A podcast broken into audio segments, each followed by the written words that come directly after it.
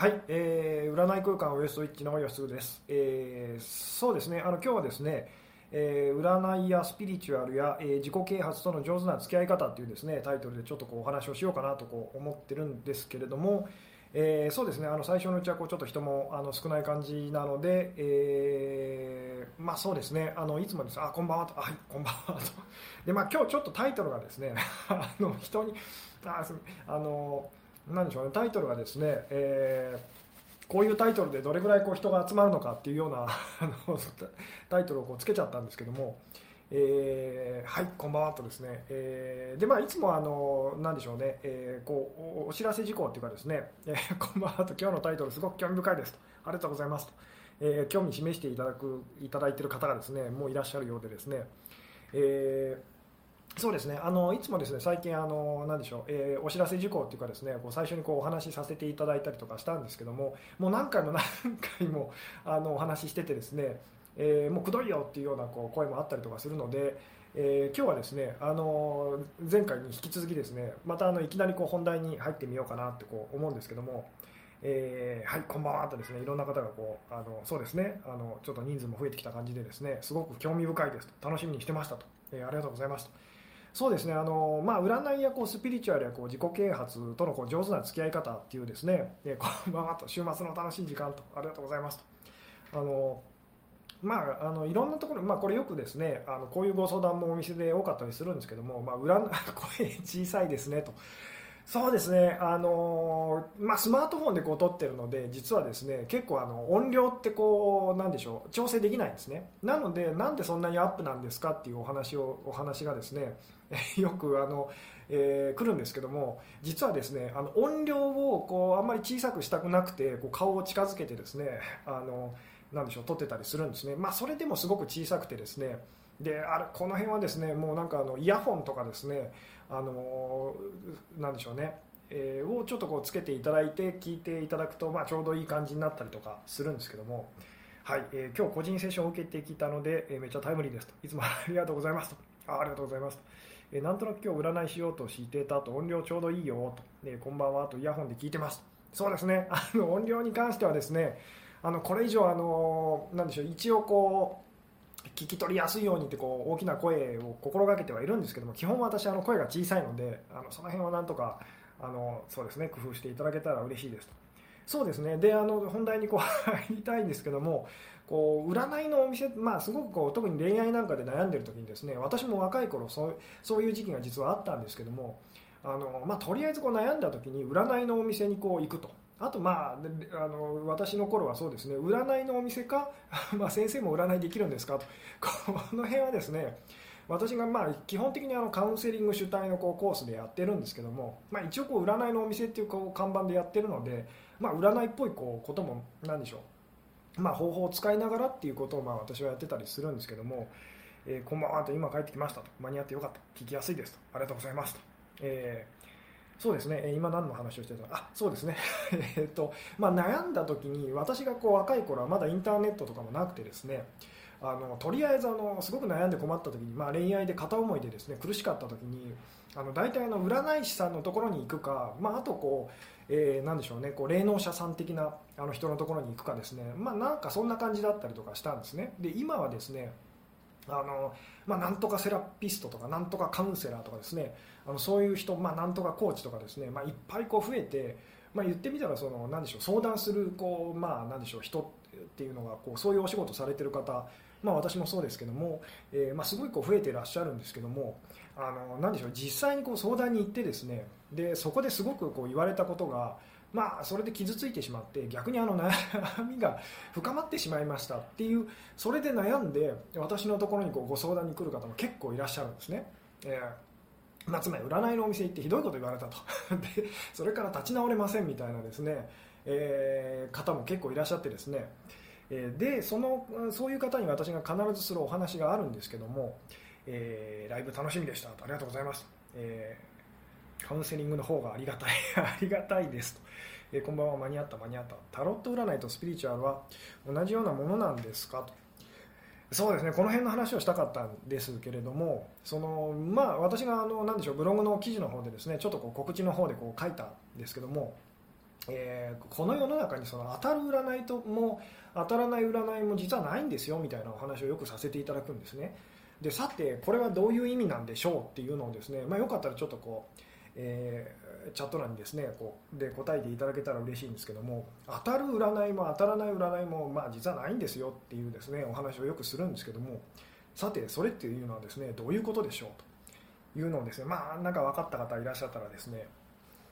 うん吉嗣さん以外は妹さんお母様に見ていただきたいです、あぜひぜひそれはあのよろしくお願いしますって感じなんですけども、えー、うんあなるほど自分の取りようですかと、そうですね他にはこうどうでしょう、自分次第だからと、えー、いいですね、他にはどうでしょう、自分によって変わってしまうからと、えー、本人の気も気も気の持ちようだからと、当たるか当たらないかではなくその結果を生かしてどうハッピーに生きるかだと思いますと、あなるほどと、えー、そうですね他にはどうでしょうと、自分の選択で決まってくるからと、えー、占いの結果を叶えるように振る舞えばその結果が得られると、えー、捉え方は人それぞれということですかねと、自分の受け取り方次第で変わるからでしょうかと、所詮自分の中で決めることだからと、一瞬一瞬で運勢は変わるからと、えー、霊視はスピリチュアルに分類されますか、えーまあ、この辺も、まあ、そうですね、まあ、言われたことを信じるから現時点でそのままでいけばこうなる可能性は高いと、うんなるほどそうですね、どちらも受け取れば叶って し, しまうとか、えー、からでしょうかと、えー、そうですね、まあ、もうなんとなくあのお気づきのようにですね、えーうん、お母様に見ていただいてショックな結果でしたと、まあ、そういうこともあると思うんですけれども、えー、でそうですねあのよく私がですね自分のことは自分が一番よく分かってるからと、あくまでも一つの法則で見た予測だからと、えー、自分の投影であるからその人の心の在り方引き寄せっていう風にですね、そうですねこの投影っていうですねあの言葉をよく私もこう使ったりとかするんですけれども、あのなんでしょうね結局ですねその当たる占いも当たらない占いもないんですよっていうお話をよく私がするときに、あの実際はあなたが当たると思っている占いと、まあ、当たらないと思っている占いがあるだけなんですよと、でこれはですねその美味しいラーメン屋さんっていうのは存在しないのと同じですと、つまりあなたが美味しいって思ってるラーメン屋さんやそのまずいって思ってるラーメン屋さんがあるだけで、実際は美味しいラーメン屋さんっていうのはないんですと、つまり人によってそれぞれ受け取り方というか、まあ、全然こう違うんですと、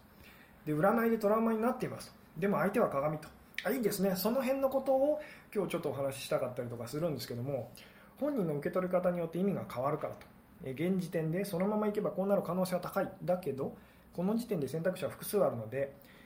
えー、違う選択も可能と、えー、多岐にわたる可能性があるからと、捉え方次第自分がどう変換するかか、そうですねあの結局ですね何でしょうね、えー、良いにしても悪いにしても自分の都合の良いことを、えー、受け取ってるからと、えー、うんそうですねあのー私がですね、すごくその昔なんでしょう、すごいまあ恋愛でですね、片思いでものすごく悩んでた時にやっぱりこういろんな占い師さんとかそういう人たちのところにこう行ってたことがあるんですね。でそこでその面白いぐらいにですね、あの気づいたことがあってですね、何かっていうとあのどこ行ってもこれだけは言ってほしくないなって思ってたことをどこ行っても言われるんですね。どこ行ってももうそれだけは言わないでほしいって思ってたことをですね、どこ行っても言われてですね、その逆に。まあ、できたら嘘でもいいからこんな風に言ってほしいなとかこういうこと言ってほしいなって思ってることはもう本当にあのどこ行っても誰も言ってくれなかったっていうことがあったんですね。でその散々いろんなところ行って相談しに行って、まあ、つまり欲しいその答えというかですねあの言ってくれる人が誰もいなかったんですね。でそこでは私があの気づいたのはですねなんでしょうね、そのこれだけは言ってほしくないと思ってたことは私がまあ心の底で信じてたことなんですね。で、えー、これだけは言ってほしい、まあ、できたらこういうふうに言ってほしいなって思ってたことを私はその頃全然信じてなかったんですねっていうことに気づいたんです。そもそも例えばその世の中にまあ相談する、まあ、そのサービスっていうかですね占いのお店だったりそういうのっていうのはものすごくいっぱいあるんですけども、もう最初にここに行こうってあなたが思ってる時点で実はまあ、言ってみたらその引き寄せの法則みたいなことで言うと今のあなたの考え方をと近いそのまあなんでしょうねあなたの今のあなたの考え方と近いというかそのえあなたが信じてることを言ってくれるところをあなたはまあ無意識的に実は選んでたりするんですね。つまり世の中にはその全く反対のことを 言,、まあ、言, う言ってくれる人もまあ世の中にはいたりするんですと、えー、でもですね、あの何でしょうね、もう例えば私 が, 私がその頃すごく言ってほしくないなって思ってたのはですね、まあ、なんかこうすごいすごいこうなんでしょうね、地味そうですねとか暗そうですねとか、あと何だったっけな、えー、まあいろいろあったんですけども、もう本当面白いぐらいどこ行ってもやっぱりあの言われるんですね。で逆にその頃本当は言われたかったのは、まあ、今はそのパッとしあ君はパッとしないけども、そのいずれなんかこうすごいこうなんでしょうね、人型の人物になるよみたいなことを言ってほしかったんですけど、どこ行っても誰もそのなんか言ってくれないと。で結局これっていうのはあの私自身がそう信じてたっていうですね、えー、お分かりになりますかね、えー、占いが当たっててほしいから当たるように自分で占い師に言われたような結果になるように無意識に行動していることがあるかもと。そんなことを言う占い師いるんだと。吉純さんに言われたことに対してなんやねんって思ってたけど、私が潜在意識で信じていることを言ってたのか。そうです、これを分かってほしいんですなので時々そのなんでしょう、やっぱこう切られ切られるじゃない、切れる方がいらっしゃるんですね。そのまあ私もこうできるだけこうソフトにソフトにこうなんでしょう、感じたこととか思ったことをこう伝えたりとかするんですけど、それでもやっぱりですね、えー自分の中に答えがあるってことかなと。納得、そうです。でよく私が言うのは、結局その方法だったりとか、まあそういうのはいろいろこうなんでしょうね、いろんなそのまあ能力だったりとか方法だったりはいろいろあると、まあそういういろんなことをこうそのいろんな方が使ってると思うんですけど、結局その人がまあその相談者さんが本当にこう潜在意識下でというか本心で信じてることを読み取って、あのその人なりにそのそれをこう伝えてるだけですよっていうお話をよく私がこう言わせていただいたりとかするんですけども、えー、吉純さんの言う通りにして順調にいっていますという方も多分いらっしゃると思いますと。で逆の方もいらっしゃって、えー、自分で信じていることを背中を押してほしいだけと、えー、でも後押しにはなるようなと。マジかと。でよくその私がですね、あのまあ何でしょう、クレームっぽいことをこう言われた時に、まあ、私はその本職のその占い師っていうバリバリでなんかやってる感じではないので、その未来のこととか過去のことについては私はのセッションではできるだけこうあんまり触れないようにこうしていく感じだったりはするんですけども、それでもまあ何でしょう、私がこうアドバイスしたりとかしたことをこうしたら、あのなんかこうあんまりいい結果になりませんでしたということもまあまああったりするんですね。で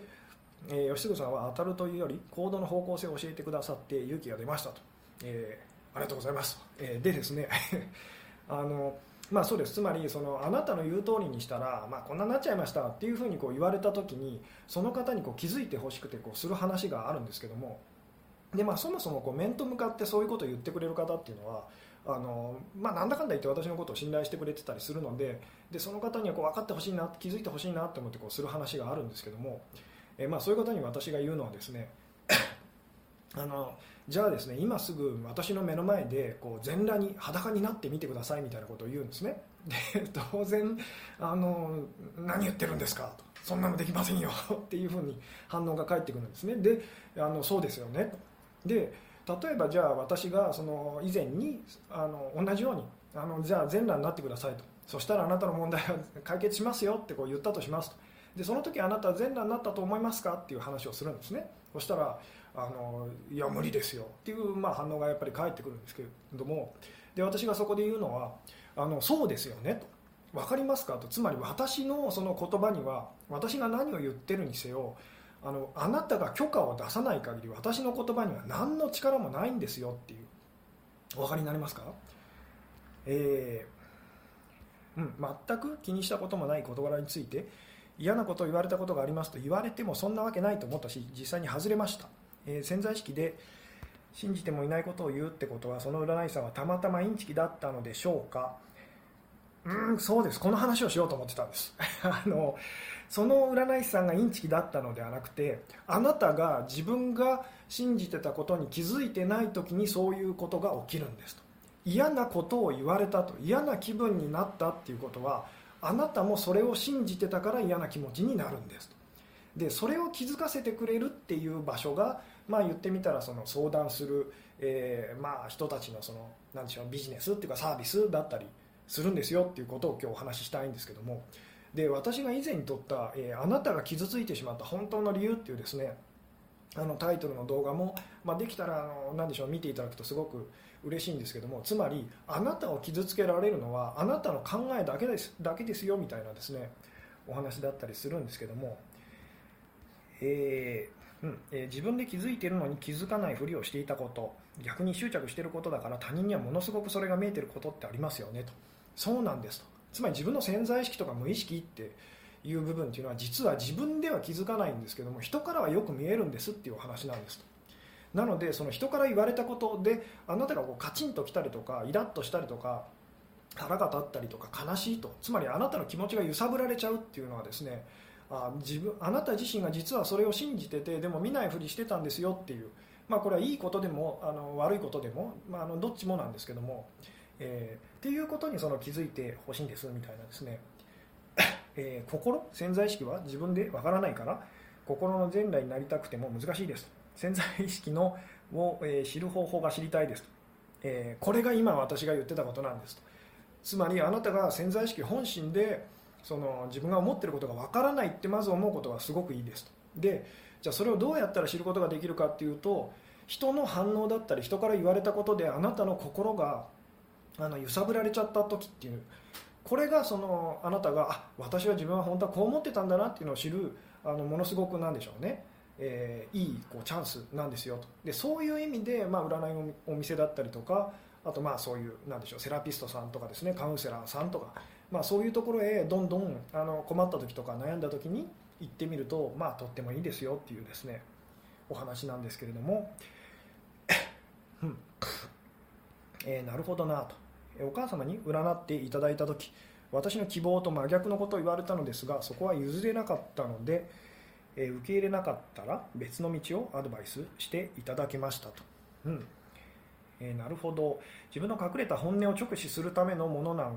かなとっていうふうに思うとすごくいいですと。霊視も私の潜在意識を見られている、あの霊視とかタロットカードとかあと何でしょうね、なんとかメソッドとか、まあ、何でもいいんですけども、つまり方法はいろいろ多分いろんな方がいろんな方法を使うと思うんですけども、結局あなたがあなた自身で気づけていない、まあ、ポジティブな部分だったりネガティブな部分っていうのをこう、まあ、その方たちなりにこう読み取って、それを、まあ、上手下手はあると思うんですけどあのお伝えしてるだけなんですよっていうですね、えー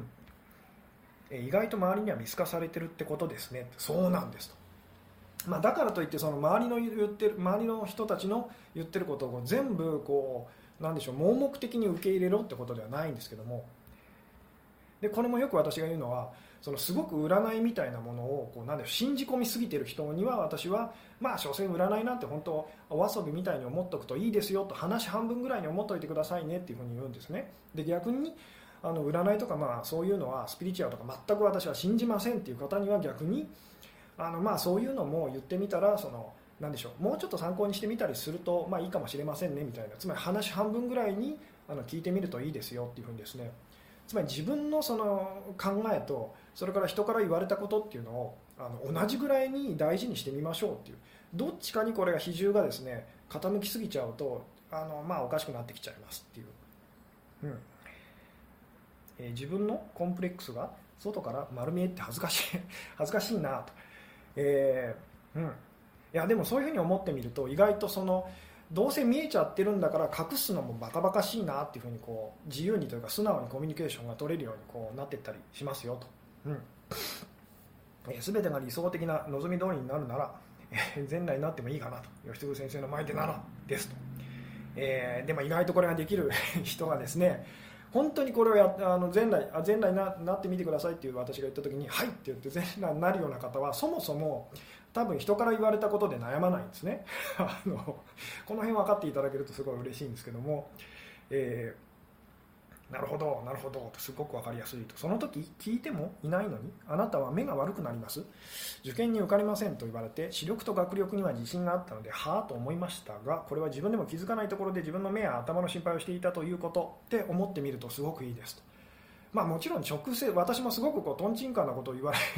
その占い師さんにこう言われてですね、すごいなんかこう腹が立ってというか時があったんですけど、よくよく後から考えてみるとこう自分のやっぱりコンプレックスというかこう気にしてた部分をそのし、まあ、ちょっと間接的にだったんですけどこう刺激されて、えー、であ自分が気にしてたのはこういうことだったんだなっていうふうにこう気づかされたっていうような経験があったりもするんですけども、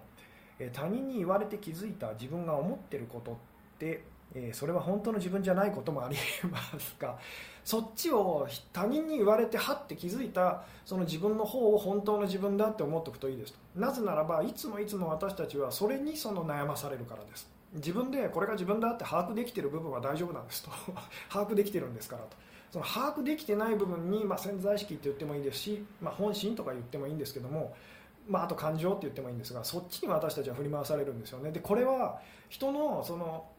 手を借りてじゃないと気づくことができないんですと。もう本当鏡を見ないと自分で気づけないっていうのと同じで、だからその人間関係っていうのはすごくそのそういう意味ではあの大事ですよっていう。え友達の意見と占い師の方との差はこの辺はですね、人によってその友達の意見とその占い師の方の差が同じだっていうふうに感じる方もいれば、でもわざわざ例えばそのお店まで行ってお金払ってってやるっていうのは何でしょう、友達に対してのその気軽さと比べたらこうなんでしょうね、ウェイトがちょっと重い感じしますよね。なので私もこれは経験があるんですけども、あの散々こうなんでしょう、えー、無料のブログだったりとかあと無料のメルマガとかでこう読んでたようなその、まあ、ノウハウというかそのなんでしょうね、心構えみたいなことをですね、結構高いお金出してこう行ったセミナーで、すごいこうそのセミナーの講師の人が熱を込めてですね、あのなんか言ってた時に初めてこう腑に落ちたってことがあったんですね。今まで散々それは知ってたと、知ってたような気になってたと。でもこうお金払っていったそのなんでしょうね、お金とそので労力もですね、あのかけてその行ったそのセミナーで言われて初めて自分でなんかこう飲み込めたというか腑に落ちたみたいな経験があるんですね。なのであなたが本当に真剣に悩んでいるような時っていうのは、まあ、これ人によってなんですけども、ある程度こうちょっと勇気を出してお金払ってみて、で遠くまで行って、まあ、こう勇気を出してですね、そのなんでしょう、自分からこう見てすごく遠いなって感じる人にちょっと意見を聞いてみると、あの意外と良かったりしますよっていう。えー、潜在意識で気にしているズバリなことを言われたらグラグラするんですねと。そうなんです、それ、それに気づいてほしいんです。グラグラするっていうことはその自分、まあ何でしょう、えー、あなたが信じてそれをこう確かだなと価値があるなって信じていることだったりするんですけども、えー、実際はそれはもう手放した方がいいことですよっていうようなですね、えー、傷確信疲れ傷口に塩を塗られてしまうと、えー、でもですね、その傷口がどこなのかというのに気づいたら、あのなんでしょうね、あのなんで、まあ、治療すればいいんですと。そこをかばってあの傷つけられないようにってですね、えー、なんでしょうね、あの風にこうならなくなっていくんですと、うん、でどこに傷があるか分からなかったら人と近づくのが怖くなるの分かりますか、まあ、例えば腕のこの辺が傷があってここ触られると痛いって言ったら、そこをまあ言ってみたらあの人に触れら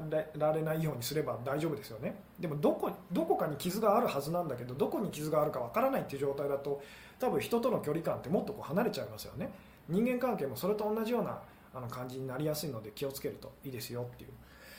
え昔占いに行ったら、下手な占いを信じるよりあなたはあなたの考えを信じて動けばうまくいくと言われ、占いには行かなくてよいと言われました。えー、どういうことですかと。そういう、いやそういうことですって。でそれをあなたがそうだな、その通りだなって感じたらその通りにすればいいし、いいですし、いやそんなことないんじゃないかなと、人の意見って大事なんじゃないかなと思ったら、あのまあ、言ってみたら占いのお店にこうちゃんとまた行ったらいいと思いますよっていう、うん、えコイントスで出た結果で感じた方があなたが本当に進みたい道みたいな感じですかねと。私も願い叶うなら全裸になっちゃうタイプかもしれませんと。上の方と同じく吉久先生の前でしたらと、えー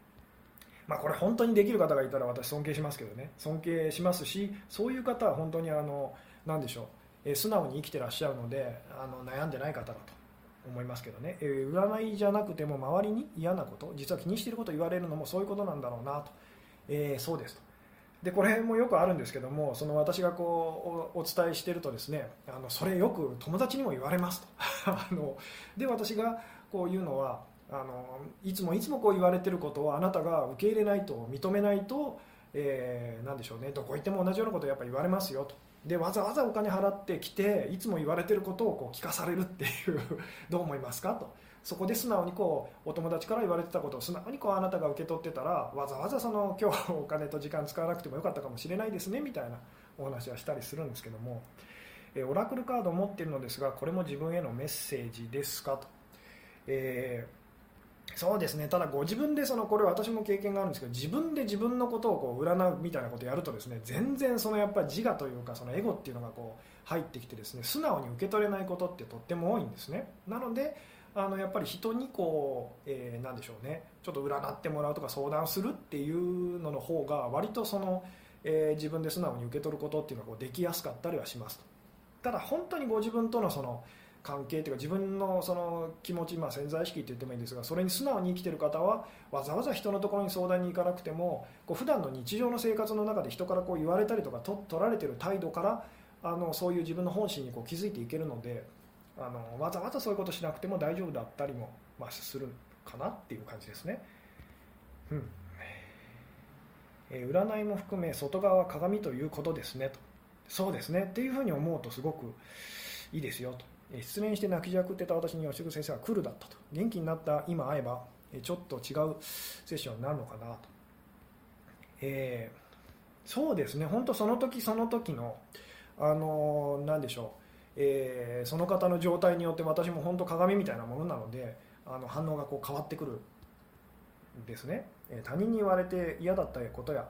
傷ついたことも真実って思ってた方が思った方がいいですかと。これはですね、あの真実っていうよりもあなたが真実だと思ってたっていうふうに思うといいですと。だから実際は別に真実ではないんですと。ただあなたは実は心の底でそう思ってたんですよと。でそれに気づくとその何でしょうね、えー、その辺の考え方っていうのがこう変わっていったりとかもするんですけども、他人には彼はやめておいたらと言われましたが、余計彼との関係を諦めない気持ちが強くなりましたとそうですね、これあのよくあるんですけども、あの本当かあの他に他の人にこう彼はやめておいたらって言われる時っていうのは、実はあなたも心の底でそう思ってたりとかするんですと。でそれを認めたくないのでその、えー、諦めたくないって気持ちがこうさらにこう強くなったりとかするんですけども、えー、結局自分の中にある確かなものを信じていれば、えー、いいってことですかと。その確かなものを信じるのは難しいですとこれはあのご自分でもう分かっていると思うんですけど、それは確かなものじゃないから信じるのが難しいんですと。なので私たちがこう基本的にこう信じていることって全部本当は確かじゃないんですと。つまりどんなその思い込みっていうか、えー、であれですね、まあ、最終的にはやっぱりどんどん手放していった方がこう自由というか楽になれるんですよと。ただ人によってその信じ、信じ込んでいることっていうのはこう種類が違うので、あのなんでしょうね、なかなかそのすぐに手放せるようなものもあれば、もうなかなかもうずっと手放せないように感じちゃうものもあると。ただ本当にあの、まあ、よくこれもスピリチュアルのこう世界でこう言われていることですけど、玉ねぎの皮をこう剥いていくようにですね、一枚一枚あの丁寧に剥いていくと、あのなんでしょう、玉ねぎの皮一枚剥いても玉ねぎでほとんど変わらないように見えるんですけども、実際はこうどんどんどんどん剥いていくと、気がついたらそれがこうある時こう、まあ、芯までいったらこう消えちゃうっていうですね、えーそんな感じですと、えー、好きすぎて苦しくて占い行ったら今までの報いです、彼は価値がないって言われて自分を否定された気がして号泣しましたと。これもで、まあ、よくある話なんですけども、これもあなたが心の底で実はそう思ってるんですよっていう、えー、でああ私そう思ってたんだなっていうふうにですね、え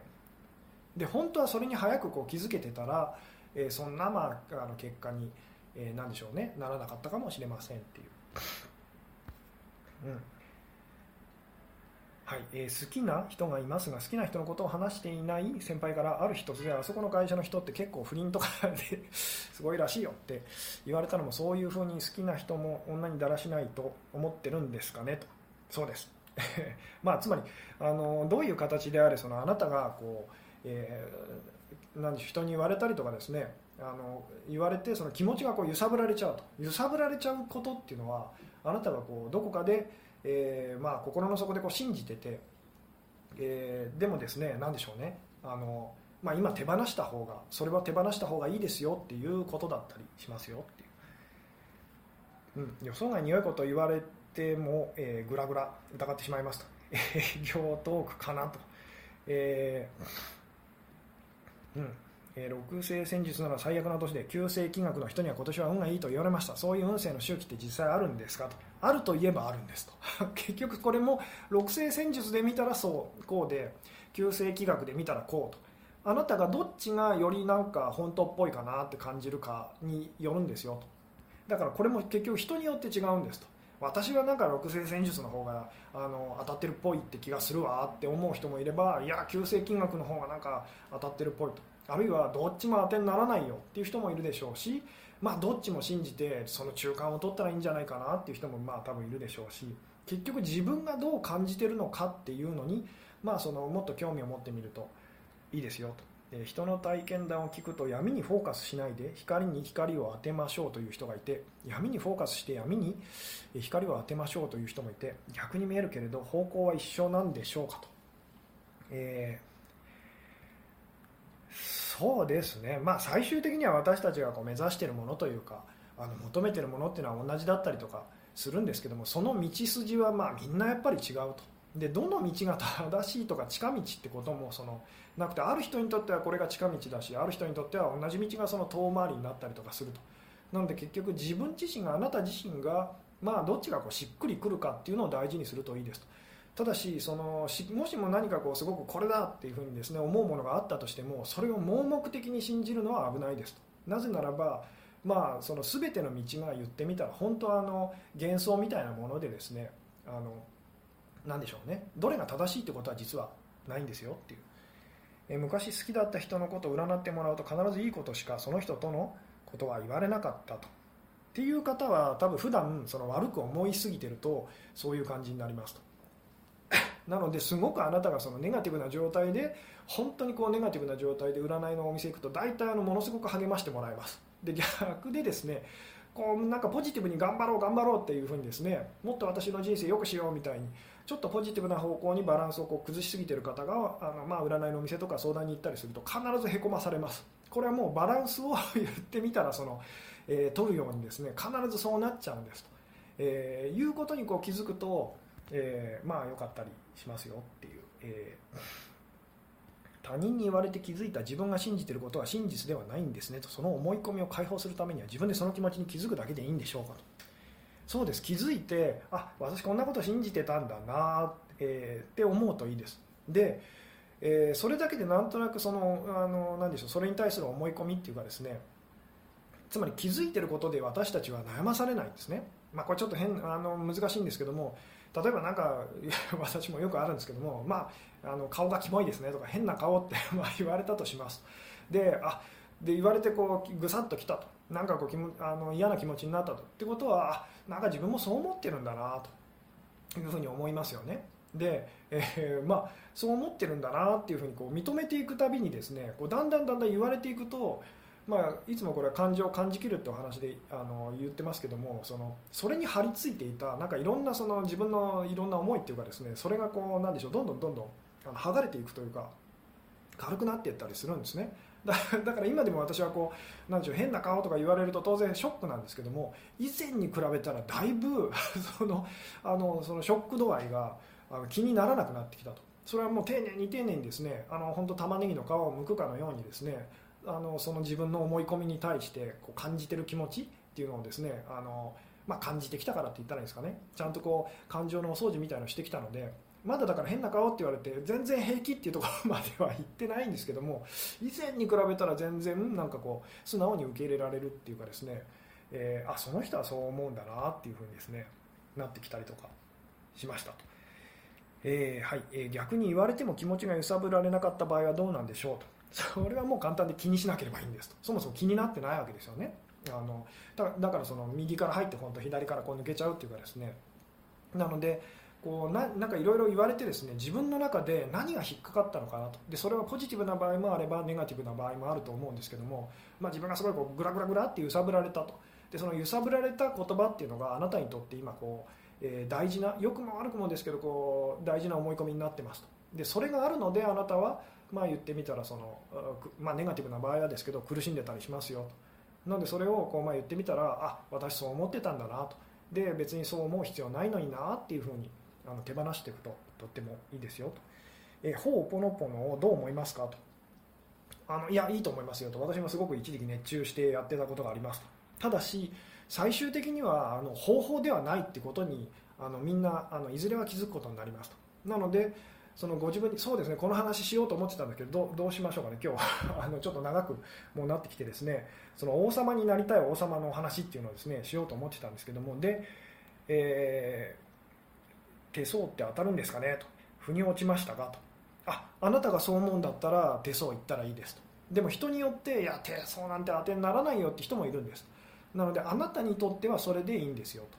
えー、だからご自分が腑に落ちるなって感じるときはあの言ったらいいですと。ただ私もこれは経験があるんですけども、一時期すごいこうこれにはまってたと、まあ、手相だとしますと手相にはまってたと。でもなんか当たらない気がしてきたなってなってきて、で今度別の何かにこうはまってっていうようなあのこういうかこういう感じでですね、方法とか形っていうのはどんどんこう変わっていくので、あのあまりそのこれは絶対だとこれは信じられるっていうふうにですね、あの強く思い込みすぎない方が良かったりしますよっていう、えー、全ては自分の直感を信じることですかと、えー、その通りなんですけど、この直感っていうのがちょっと危なくてですね、あなたが何を直感だって思ってるかっていうのにこうよるんですけども、でこの直感、まあ、潜在意識とか感情って私は言ったりとかしてますけども、あの自分の思い通りにならない部分も信じるっていう感じです。自分の全然思い通りにならない、自分では分からない部分っていうのをどれぐらいその信じることができるかっていうですね、えーうん、なるほど自分が気にしてるから心がざわつくんですよねと、すごく納得ですと、傷口どこかな、しっかり感情観察しよっとと、私自身ギャ、ギャンブルは興味ないのに寄ってくる人はギャンブル好きが多いですと、えー、なんでかなと、うんえーっていう方は意外とギャンブルやってみたらハマっちゃったりすることもあったりしますよと、えー、吉純さんは私はかっこいいと思いますと、 あ, ありがとうございます、えー、相手に指摘をして相手がムッとしたらその相手自身はこちらが言ったことを内心そう思ってたってことなんですかね、図星ということかと、そうです、その通りです、えー、ただそのあなたもそうであるようにお相手もやっぱりその何でしょう、あのそれには気づいてなかったりすることがあるので、あんまりそこをこう言ってみたら責めたりとかしないであげましょうと。つまり相手がムッとしたりとかしたらもうそれ以上そこはあんまりこうつつかない方がえいいですよと、え王様のお話聞きたいですと、ぜひと、えそのお話聞きたいですと、王様の話気になりますと、えそうですね、今日ちょっと時間がですねどうしようかなっていう感じなんですけども、えあんまり悩んでない時でも自分の皮を剥ぐために吉純先生のところに行ってみる価値ありますかと、え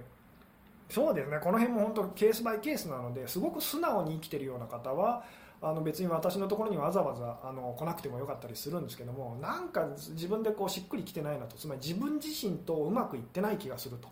いう感じがするときは来ていただくと、もしかするとあなたが気づいてないことにこう私がちょっとこう気づけたり、えー、するお手伝いができるかもしれませんと。えー、神の使者読んでますと、あの作者の本めちゃ面白いです。作者さんは既婚者の時に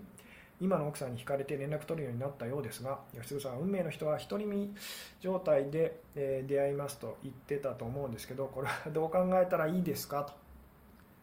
えー、これはですね、形とその内容ってお話をいずれまたしたいなと思うんですけども、その形で見たらその何でしょう、結婚している者同士でこう出会ってとかっていう、えー、なんでしょうこともこうあったりとかするんですけど、その内容、中身って言ったらいいんですかね、それが独り身状態ってことですとまあこれ説明するとまた長くなっちゃうので、今日はちょっとこうまたいずれっていうふうにこう思うんですけども、え夢占いとかで潜在意識についてよく言われてますが、夢と潜在意識の関係についてのえ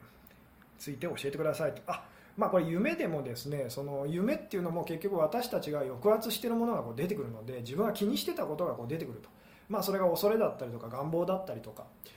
だったりとかするんですけども、なのであこんなこと私気にしてたんだなっていうふうにあの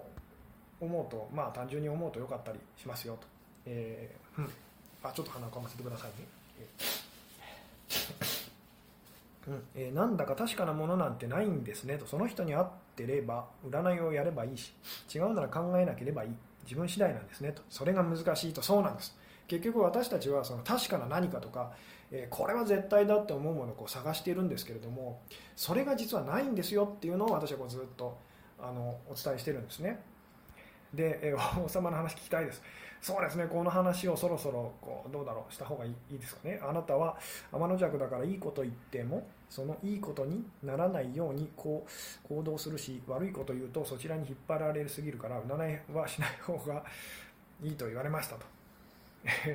なるほどと、えー、占いじゃないけど夢でストレス解消してると最近感じますと、えー、会いたい人が夢に出てきたり、振られた人を忘れられるように別の男性が夢に出てきたりと、えー、お様の話お願いします。来年に彼と結婚して子供ができると占いで言われました。こういうことも自分がそう思っていたら真実ってことですかと。そう思っていたらっていうよりも、それを言われた時にあなたがどう感じるかなんです。なんか素直にあ嬉しいと、なんかそんな気がするってなったらやっぱりそっちの方にこうあのそうなりやすかったりしますし、えー、なんか言われてもしっくりこないなって思うときはあなた自身がそれをつまり信じてなかったりするんですよっていう、えー、どんな自分も認めている人は誰に何を言われても穏やかですもんねと。そうですねと、えー、携帯の占いで片思いを占うともうすぐ彼が動き出しますと出ることが何度かあるのですがと。これもその何を言われたかではなくて、それをあなたがどう感じているかがすごい大事なんです。そう言われても全然そんな気しないなと思うのであれば、やっぱりそうは多分ならない可能性が大きいですし、えー、なんかそんな気するがするなって思ったらやっぱりそういうふうにあのなりやすかったりもしますよと。中身と内容が人並みのお話も今後聞かせてくださいと。そうですね、この辺も、えー、いまいち信じられませんと。あのいまいち信じられないと思う方はあの信じられ信じられないなと思ってたら、それが今あなたが信じていることなのでそれでいいと思いますよと。えー、今吉久先生の動画を盲信気味ですと。まずいですかと。盲信はだからまずいですなので盲信気味の方はもうちょっと疑ってくださいと。そしてすごい私の言ってることをこう疑っちゃう方って、疑いながらもこう見てる方っていうのはあのもうちょっと信じてみるとなんかこう見えてくるものがあるかもしれませんね。確かにネガティブな感情もじっくりと向き合って淡々と認めると穏やかに数時間消えていきますねと。そうです、そんな感じですと。えーうんそうですね、ちょっとこの王様、王様の、王様のお話っていうのはですね、まあ、大した話ではないんですけども、あのまあ、ちょっとですね、王様って言ってもその、えー、何でしょう、おとぎ話に出てくるあの太っちょでなんかちょっとちっちゃい可愛いらしい感じの王様っていうのをですね、えー、想像してみていただきたいんですけども、でまあ、あのあるところにその王様がいてですね、でもその王様は自分のことを王様だと思えないんですね、なぜか。どうしても王様だと思えないと。なので王様はですね、王様になりたくて、えー、もうありとあらゆるその努力っていうかですね、いろんなことやってるんですね。でまあその王様になれるみっかかんセミナーみたいなのがあるとですね、もうあの何でしょう、えー、あの何でしょうね、今度こそその王様になれるって期待してですね、行くんですね。であの行ってみるとですね、なんかそんな気がするっていうわしは今度こそなんか王様になれた気がするっていう風になったりするんですけども、結局その元から王様なのでもう王様にはなれないんですね。なれないんですけど、本人はその自分のことを王様だと思ってないと。で、まあ、どうしても王様になりたいと。でいろんな努力をしてですね、まあ、あのより王様らしくこう感じられるその宮殿を建てたりとかですね、より王様っぽい格好とかですね、まあ、より王様っぽいそのなんでしょうね、えー、って感じさせてくれる、もう本物の王様はこういうお妃様と付き合ってるはずだっていうお妃様をですね、何人もこうあのめとったりとかですねするんですけども、結局そのまあもうすでに王様なので王様になれないんですね。えー、でも本人はそれに気づいてなくてですね、であなたがもしもその王様のすごいこう召使いでですね、あのそんな王様の召使いだったら、まあ王様にこうどうでしょう、どんな風にこうアドバイスしてあげますかと。で王様いつもこう、えー、なんでしょうね、どうやったら王様になれるのかなっていうふうにこう悩んでるんですね。でどうだろうと、このセミナーは行ってみたらいいだろうかとかですね、あと、えー、まああのなんでしょうね、王様だったらこうお抱えの占い師がいてとであのなんでしょう、えー、王様必ず私をこう王様に王様にこうさせてくれる、導いてくれる占い師っていうのは世の中にどっかにいるんじゃないかってえー、どういうところにこう探しに行ったらそういう人に巡り会えるだろうかとかですね、召使いのあなたにこういっぱいこう相談をしてきますと。でさてあのあなたがその王様の召使いだったら、まあ、言ってみたらこうどんなふうにこうアドバイスをしてあげますかと、えー、どうでしょうね。ちょっとこれでですねバカバカしいと思うかもしれないですけども、よかったらこうちょっと答えていただけたりすると嬉しいんですけども、えー、うんあなたは何もしなくても立派な王様ですよっていう風にですね、えー、いや お, お前王様だから落ち着けよと信じてくださいと言うかなと、えー、王様はすでに王様なのでと、王様じゃない人が王様になるためのセミナーなので、すでに王様のあなたには当てはまりませんと。あなたもう王様だよと。すでに王様だと気づいてくださいと。何もしなくていいですよと。今でも王様ですよっていうふうにあなたがですね、どんなに言ってもですね、王様納得しないんですね。そんなことないと。わしは王様じゃないと。こんな王様いるわけないというふうにですね。で、まあその王様がですね、まあやっぱりいろんなことやってですね、えー、なんでしょうね。で、その目を覚ませと。暴力を振るう人の性格。えーうん、これはどういうことですかね。暴力を振るう人の性格っていうのは、えーうん、究極の帝王学を伝授してくれる英知を持った人を探して太っちょ王様をじっくりと諭してもらうっていうですね、そっちへ行っちゃうと危ないんですと、えー、どんな王様も王様です。ではあなたの考える王様とは何ですかと。それは王様らしい王様じゃっていうですね、自分を愛してください王様と。で、ここで私が言ってるその王様っていうのは、あの幸せな人と、えー王様降りたらって言うと、その人自分で王様だと思ってないので、降りるも何もどうやって降りたらいいかもわからないと。王様を幸せに変えたら自分へのメッセージってことかなと。そうです。その王様っていうのを幸せな人のまあ象徴として今こう使ったんですけども、つまりあなたも同じですよと。あなたも王様になりたいこの王様と同じことをやってますと。どうやったら幸せになれるんだろうと。で、そのどうやったら幸せになれるかって方法は、あの今までにも無数にその世の中にこう溢れていてですね、そしてこれからもつまり来年になったらその幸せになれるなんとかとか引き寄せのなんとかとか新しいのが必ずまたたくさん出てきます。 で, でもちろんそれがじゃあ効果がないのかっていったらそんなことはないんです。王様がこの赤いマントを着たらわしは王様の気分になれたっていう、えー、でもそれがずっと続くかっていうとやっぱそんなことないんです。つまりその何でしょうね、方法は世の中にいろいろあったりとかしてですね、でこの人こそ本物だってあなたが思う人も世の中にまあいたりとかしますと。であなたは一時的にそういう気持ちになったりとかするんですけども、その王様と同じで、えー、またその王様になれる何かをこう探し、つまり幸せになれる何かっていうのをこう探しちゃったりとかしやすいですよと。でここで気づいてほしいのは、王様になるためにはどうしたらいいのかってその王様が考えてるうちはこの状態からまあ言ってみたら抜け出せないんですと。そうではなくて、あなたが本当に目を向けなければいけないのは、えー、なぜ自分は王様だと思えなくなっちゃったんだろうとそこからその王様は目をそらしてるわけですよね。いつそのなぜか王様だと思えなくなっちゃった、まあ、言ってみたらきっかけというかそれがあってですね、そこに目を向けないと実はその問題って解決しないんですよ。であなたも同じで幸せになろうとするっていうのを、まあ、いくらや続けてもですね、あのいろんな効果があるものは一時的に効果があるものはいっぱいあるんですけども、そこじゃないんですと。なんでそもそも幸せだと思えなくなっちゃったんだろうっていう、そこがものすごく大事なんですと、えー、つまり誰かに、まあ、好きな方に振られちゃったと、悲しいと。で別にそこで幸せって感じたっていいんですと。でもあなたはそのいやその恋人に振られたら幸せじゃないっていうふうに、つまり王様がそのなんでしょうね、こんな宮殿にこんなその変な宮殿に住んでる王様は王様じゃないって言ってるのと実は同じことをあなたはやってたりしませんか、どうですかっていうですね、え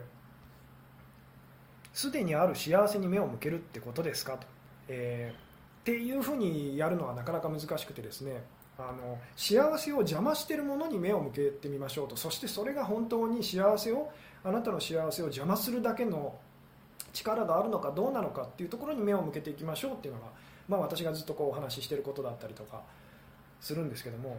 えー、つまりその王様のあなたがその王様の召使いだとしてですね、えー、なんでそもそもじゃあ王様はその王様だって思えなくなっちゃったんですかと聞いていってですね、えー、でそこに一緒にこう取り組んでいくっていうことをこう、まあ、実は私もこうやってたりするんですっていう、えーうんえー、彼と付き合うことになったはずなのに思い描いていた恋愛とは違いすぎてどうも付き合っている実感がありません。王様と同じですねと。そうなんです、こんなお妃様と付き合ったらわしは王様だって感じられるって思ったんですけども、全然そういう風に感じられないっていう言ってる王様と同じなんですと、えー、そこの目を向けた後はどうすればいいんだろうと、えー、日頃から小さいことに傷ついてばかりで幸せだと思えませんとこれもだからその王様がですね、もう日頃から小さいことで王様だっていうふうに思えなくて、あのなんでしょうね、日頃でもへこむことばっかりで自分がとても王様だなんて思えないって言ってるのと同じですよと。自分が描いているものとはこう違うか、えー、王様という氷になるために必死なんですねと。そうですね、その追いかけちゃってると、えー、でもすでにそのすでに幸せな状況の今に目を背けてはいけないと。そうなんです。これまあ、あの簡単なようでものすごく今深い言葉ですけども、すでに幸せな状況の今に目を背けてはいけないと、これから目を背けたくなってしまうっていうのが、まあ、実は人間だったりとかするんですけども、えー、あなたが傷ついた本当の理由の動画に続き、今日のお話を聞いて全てが腑に落ちましたと。人生において他人がかわいそうだね、不幸だねと思われたとしても、自分自身がそんなことないと思えればいいのですねと。まあ、ただこれも難しくて、そんなことないって思っちゃう時っていうのはそう思ってる時なので、あのそう言われても何でしょう、まあ、いつも言いますけど、こうニュートラルな言葉を言われた時と同じようになっていくといいですよと。つまりその、えー、あなたは不幸そうだねって言われてこうカチンときちゃうと。でもあなたは、あなたは不幸そうだねって言われた時に、その何でしょうね、すいませんって言われた時と同じような感じで受け取れるようになると、あなたはその言葉に対してこう与えてた力をちゃんとこう取り戻すことができたんですよっていう。どんな自己啓発を読んでも、その時はもう大丈夫って思っても、何日か経つとまた探している自分がいて疲れていますと、えーうん、まあみんなそうなんですけども、そうですよね、えー、子供の頃はハードルも根拠なしに飛べるという自信しかなくて、簡単に飛べたのに大人になると飛べるか不安で結局こけたりと。小さいことに傷ついても自分の存在そのものを信じていればいいのかなと、えー、難しいと。傷つくことに対してその、まあ、抵抗しないっていうか、あの何でしょうね、それを避けようとしないことによって傷つくことから私たちは平均、何でしょう、平均になっていくんです、えーまあ、この辺の話もそうですね、ちょっとこう深く話していくと長くなっちゃいそうなんですけど、くよくよする性格が嫌ですと、えー、さっきの王様も言ってます。わしはくよくよする性格があって、こんなのは王様じゃないというふうにですね、理想と現実が違っても全てを受け入れると。王様は太っちょだったりコンプレックスがあるから、そこにばかり気持ちがいって、太っちょイコール貫禄とは取れず、太っちょイコールかっこ悪いとなってるからと。そうですね、なぜ自分が幸せじゃないのかと考えちゃってるのかを考えるのか、ノートとかに自分の気持ちを整理して書くのもいいと聞きますがと、えー、そうですね、まあこれはあのこういうのはワーク的にちょっとなっちゃいますけど、なんで自分はじゃあその幸せじゃないって感じちゃうのかなっていうんですね。でそれを本当なのかなというふうに疑っていくと、あのどんなその考えというか信念もですね、実はこう本当に本当に疑っていくと、最後の最後本当にそういう言い切れることってなくなっていくんですねっていうことに気づいてほしいんですと。あの、まあ、その王様でいうと、本当に王様は王様じゃないんですかと、今のままで王様じゃまずいんですかというので、こうどんどん王様をこう、なんでしょうね、言ってみたら追い込んでいくとですね、王様最後でですね、そう言われるとなんか分からなくなってきたっていうところにまあいけたりするんですね。えー、少し気になっている人がいるのですが、その人を知る共通の友人に、えー、何々ちゃん、私には、えー、彼が合うと思うんだよねと言われましたと。彼女は私がその彼を気になっていることは知りません。少し嬉しかったのですが、これは友人が本当に私に彼が合うと思ってくれたというより、単純に私の気持ちが反映されたというだけ、えー、というだけのことになりますかと。これは両方だと思ったらいいです。そのか、その友人の、えー、方がですね、あの本心で思っていること、そしてあなたもそう思ってたっていう、えーまあ、これは占い師さんのところに相談に行った時もその同じことが起きてるんですけど、その占い師さんが感じ取ったことと、そしてその方がその心の底ではそう思ってたことと、なぜならば人間のその意識っていうのは本当は心、まあその何でしょう、根っこの方で本当はつながってる、つまり同じ気持ちだったりとかするからだったりするんですけども、えー、自分のためにした方がいい自己啓発は、あ、自愛のためにした方がいい自己啓発はありますかと。これをさっきのその王様になりたい王様が言ってたら、あなたは召使いとして何て答えてありますか。えー、王様になれる、その王様のになれるためにした方がいい自己啓発は、えー、何じゃろうかって言ってたらですね、まあ、好きなものやったらどうですかって、多分あなた、あの気が済むまで好きなものやってみたらいいですよっていうふうに答えるんじゃないですかね。えー、でも実際はそれがあなたをこう救ってくれるわけでは、まあ、ないんですっていうような、えーうん、あ、もうごじゅうさんぷんもお話ししてますね。そろそろこう締めに入りたい感じなんですけども、えー、確かに上記にもありましたが、私もライブではない配信もまたしていただきたいです。お忙しいと思いますが、もしお時間ありましたらお願いします。そうですね、ちょっと今時間がなかなかですね取れなくなってきてるんですけど、お時間があって、そうですね、今日やばいですね、そろそろ締めたいんですけど、幸せな今状況に対しては理解できましたと。でもなんだかまだ不足しているような感覚は何なのでしょうと。そうです、それと私たちは常に常にこう向き合っていくっていうですね、えー、必要があるんですと。なので私のこうお話っていうのは、割とそのネガティブな方に、あなたの幸せを邪魔しているものの方にこう目を向けて、それにこう向き合っていきましょうっていうようなお話がとても多かったりするんですけども、でそれをすごく嫌がられたりするんですけども、つまりさっきの王様の話でいうと、まあ、最後にこのお話をして終わりますけども、えーまあ、王様はですね、王様になれる方法を探すことにこう夢中で、なぜ自分が王様だと思えないのかっていうところを見るのをすごくこう恐れてたりとかあのするんですね。で、まあ、それは何でかっていうのは結構深いお話になっちゃうので、あのまたいずれの機会にと思うんですけども、えー、なので、えー、全ては考え次第でうまくいくってことと、えー、本当なのかなって疑うだけでいいんですかと、それだけで変われるならすぐやりますと、えー、そうですね、もうこれも本当に本当なのかな。例えばあなたが、まあ、じゃあ例えば結婚まあ結婚、まあそうですね、じゃあこの話を本当に最後にしてこう終わりたいんですけども、あなたがですね、まあ、女性で、